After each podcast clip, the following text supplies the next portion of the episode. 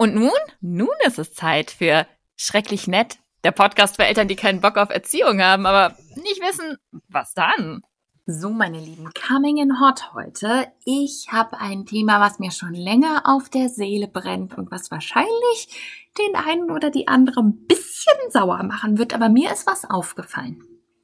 Mir ist aufgefallen, dass wir im Umgang mit Kindern Dinge normalisieren, die wir im Umgang zwischen Erwachsenen als toxisch bezeichnen würden oder als gewaltvoll. Und das ist keine neue Beobachtung, das haben viele Kolleginnen von mir auch schon festgestellt. Ich möchte aber da ein ganz klein bisschen tiefer gehen und mal die Dynamiken von dem, was wir toxische Beziehungen nennen. Ich nehme jetzt diesen etwas ungenauen, psychologisch nicht ganz korrekten Terminus, um psychologisch und verbal gewaltvolle Beziehungen zwischen Erwachsenen zu beschreiben. Ähm, und dazwischen und dem, was wir mit Kindern normalisieren in der Erziehung, das wollte ich mir mal mit euch angucken. Und mir sind da ein paar Dinge aufgefallen, die in diese toxischen Beziehungen gehören, die nach meinem Verständnis eine, eine Grundlage dafür sind, dass man sie als toxisch, toxisch bezeichnen kann und die völlig normalisiert sind in der Erziehung und im Umgang mit Kindern. Was bedeutet, wir normalisieren das für Kinder, was wiederum bedeutet, wir zeigen ihnen, wie Liebe aussieht, wie Beziehung aussieht, indem wir ihnen toxische Beziehungen zeigen. Das ist gefährlich. Aber okay, fangen wir mal an mit den Beispielen, fangen wir mal an mit den Dingen, die mir aufgefallen sind. Ich habe mich mit Beziehungs, Beziehungsdynamiken und all dem beschäftigt, einfach deswegen, weil ich seit einiger Zeit von dem Papa meiner Kinder getrennt bin. Sorry, es kommt ein Reistrecker vorbei im Hintergrund. Vom Papa meiner Kinder getrennt bin und da ganz viel innerlich aufarbeiten möchte. Und als ich mir diese Sachen angeguckt habe, habe ich mir gedacht, what the fuck, das sind alles Sachen, die wir normalisieren im Umgang mit Kindern. Wir haben da zum einen etwas, da sprechen wir meine Sachen seit einigen Jahren schon ein bisschen mehr drüber. Da habe ich einige Kolleginnen, die da immer mal wieder drüber sprechen. Eine Normalisierung von Gaslighting. Gaslighting ist Invalidierung von der Realität meines Gegenüber. Also ich nehme nicht nur nicht wahr, was die Realität eines anderen oder einer anderen ist, sondern ich verleugne das aktiv. Also ich sage aktiv, deine Realität ist nicht deine Realität. Das kann zum Beispiel passieren. Ähm, in toxischen Beziehungen sind so Klassiker, sowas wie nein, das ist nie passiert, das habe ich nie gemacht, das habe ich nie gesagt, hm, du übertreibst, du bist so überempfindlich. Jetzt merkt ihr schon, einiges davon ist ganz normaler Umgang mit Kindern und mir fällt auf, dass gerade dieses, du bist so überempfindlich, du übertreibst, du machst so dolle, in zwei Lebensphasen von jungen Menschen sehr präsent ist, nämlich in der sogenannten Autonomiephase oder sehr veraltete Trotzphase und in der Pubertät. Das sind klassische Phasen, in denen wir den physiologischen Umbau, den hormonellen Umbau, die, die heftigen Krisen, durch die Menschen an die, diesen Lebensstellen gehen, abwerten, in die wir genau dieses, ach, das ist alles so übertrieben und so dolle und was ist denn mit denen los, schon als Idee im Kopf haben, bevor wir überhaupt mit der Person zu tun haben, nur weil wir ihr Alter sehen. Ähm, Gaslighting ist absolut präsent überall in Institutionen, Schulen, die, ähm, wenn Kinder sagen, das war nicht in Ordnung, ich bin da ähm, verletzt worden, ich habe zu viel Hausaufgaben, ähm, die Umstände sind hier nicht okay, sagen, nein, das stimmt gar nicht, das ist nie passiert, ist absoluter Alltag. Ähm, äh, Institutionen, ähm, die Menschen, die Gaslighting betreiben, schützen und weiterhin in ihren Reihen haben. Ähm, das Klassische, es war doch gar nicht so schlimm, nur hör doch mal auf zu weinen, du bist doch nur hingefallen, wenn ein Kind sich verletzt. Ja, kann man da drunter fassen. Und überhaupt die Versuchung ist so groß in erzieherischem Handeln, zu sagen, deine Wahrnehmung verleugne ich einfach, weil meine Macht so groß ist. Mein Kind muss mir glauben. Mein Kind wird eher sich selbst anzweifeln ähm, weil meine Macht so groß ist. Vor allem, wenn Kinder sagen, äh, Sachen sagen oder rückmelden durch ihre Kommunikation, die beinhalten, dass wir sie verletzt haben, die darauf hinweisen, dass wir Fehler gemacht haben. Mit diesen Schuldgefühlen gehen viele Eltern um und es gibt Erziehungsmethoden, die das absolut vorantreiben, indem wir dann sagen, du bist das Problem, du Kind ähm, bist dazu empfindlich, das stimmt gar nicht, es war alles nur lieb gemeint. Eine Erziehungsmethode, die mir da sehr auffällt, die auch sehr in die moderne Pädagogik gehört, ist dieses Ich muss erklären. Und das, ich verstehe das, versteht mich nicht falsch, ich verstehe, dass das total nett gemeint ist, dass ich erklären muss, warum ich meinem Kind wehgetan habe. Beispielsweise habe ich vielleicht einen richtig guten Grund gehabt, also zum Beispiel medizinischer Notfall, wo ich mein Kind festhalten musste. Ähm, oder ich habe in dem Moment einfach Kacklaune gehabt, habe einen Fehler gemacht und möchte nochmal erklären, wie es dazu kam. Ich habe auch grundsätzlich nichts dagegen, dass ich erkläre, warum ich gewalttätig geworden bin. Aber Empathie muss immer zuerst kommen. Wenn ich meinem Kind erkläre, damit das aufhört, seine Gefühle zu haben, ist das Gaslighting. Und ich sehe das, dass das so angewendet wird und ich muss zu meiner eigenen ähm, Traurigkeit sagen, dass mir das selbst auch schon passiert ist. Dass ich gemerkt habe, ich erkläre was meinem Kind, aber nicht, weil ich wirklich will, dass es versteht, was da los war, dass wir in Verbindung sind, sondern weil ich will, dass es aufhört, mir ein schlechtes Gewissen zu haben, äh, zu machen und seine blöden Gefühle jetzt mal unterdrücken soll. Mal mit dem Gejammer aufhören soll, weil ich das gerade nicht aushalte. Das ist Gaslighting. Verschiedene Varianten davon besonders stark für dich ignorieren. Das ist eine besonders harte Form davon. Verschiedene Varianten davon sind absolut normalisiert in der Erziehung. Dann haben wir reduzierte Empathie. Ähm, etwas, was ich extrem auffällig finde im Umgang mit Kindern, ist, dass selbst sehr empathische und liebevolle Eltern an, in Situationen kommen können, je nach Stresspegel, und ich schließe mich da selbst mit ein, ich habe das auch schon erlebt, ähm, dass sie keine Empathie mehr für ihr Kind haben.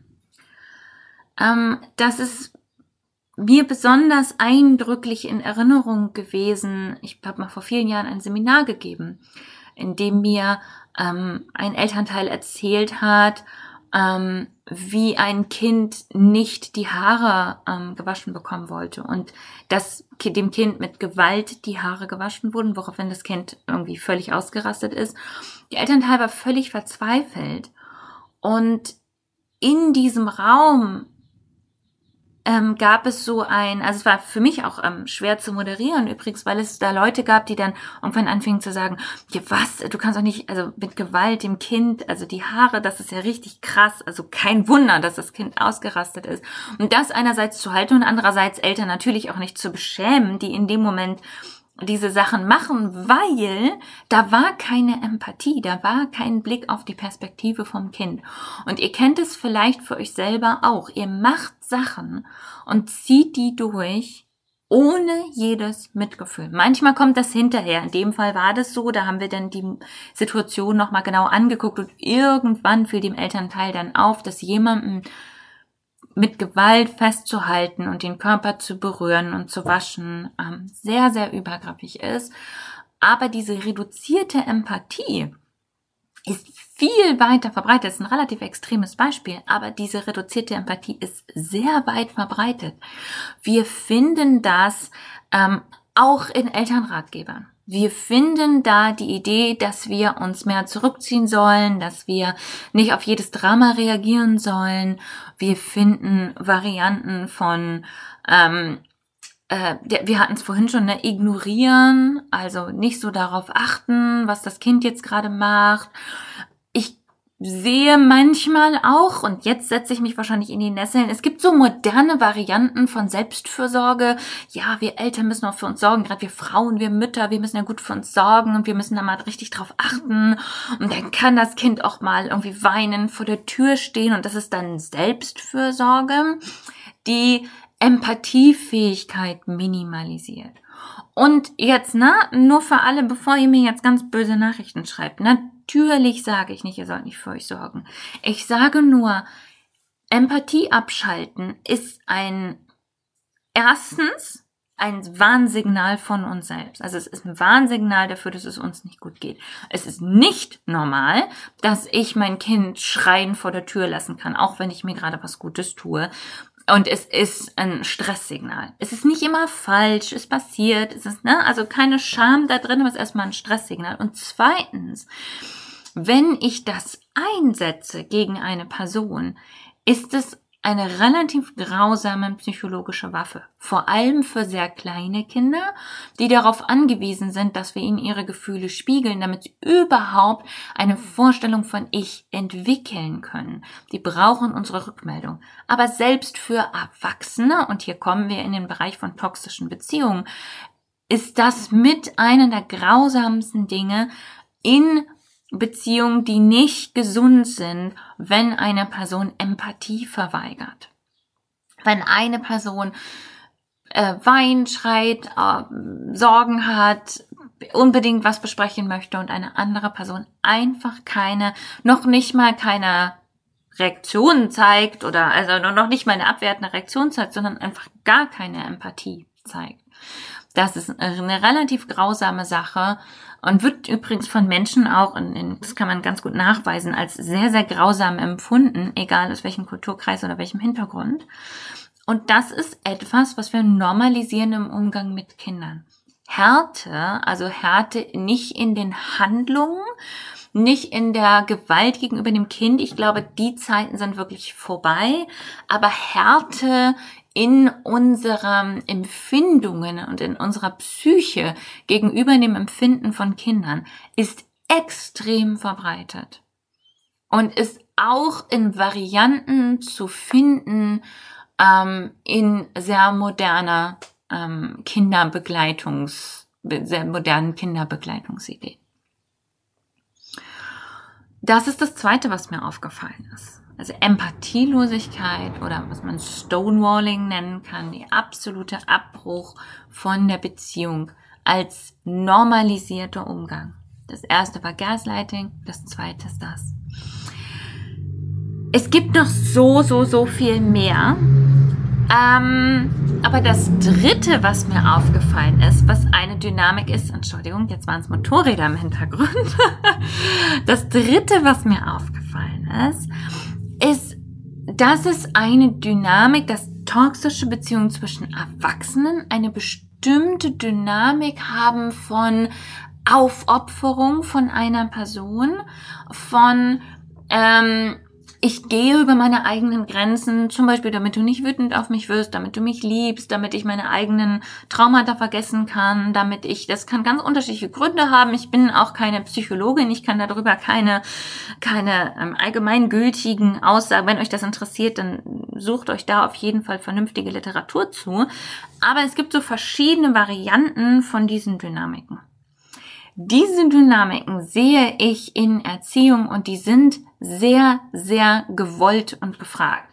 Also zum Beispiel das klassische, ich zähle bis drei und dann. Ich versuche es im Guten. Ich bitte freundlich. Ich bin nett und zugewandt, bis Punkt X passiert. Ich habe darüber schon viel in meinem ähm, Blog geschrieben, ich habe darüber schon viel gesprochen unter dem ähm, Gesichtspunkt von, das ist nicht fair und das ist nicht ehrlich und das ist auch nicht authentisch. Wenn ich jemanden sage, kannst du das bitte machen und die Person macht das nicht und dann werde ich wütend, dann war es keine Bitte, es war ein Befehl. Ich sollte Gewalt nicht unter netten Worten verstecken. Aber ich habe es noch nie aus diesem Blickwinkel betrachtet, den ich sehr faszinierend finde, dass dieses Ich gehe über meine Grenzen, ich möchte eigentlich beim ersten Mal schon sagen, nein, finde ich scheiße, aber ich versuche irgendwie noch nett zu sein.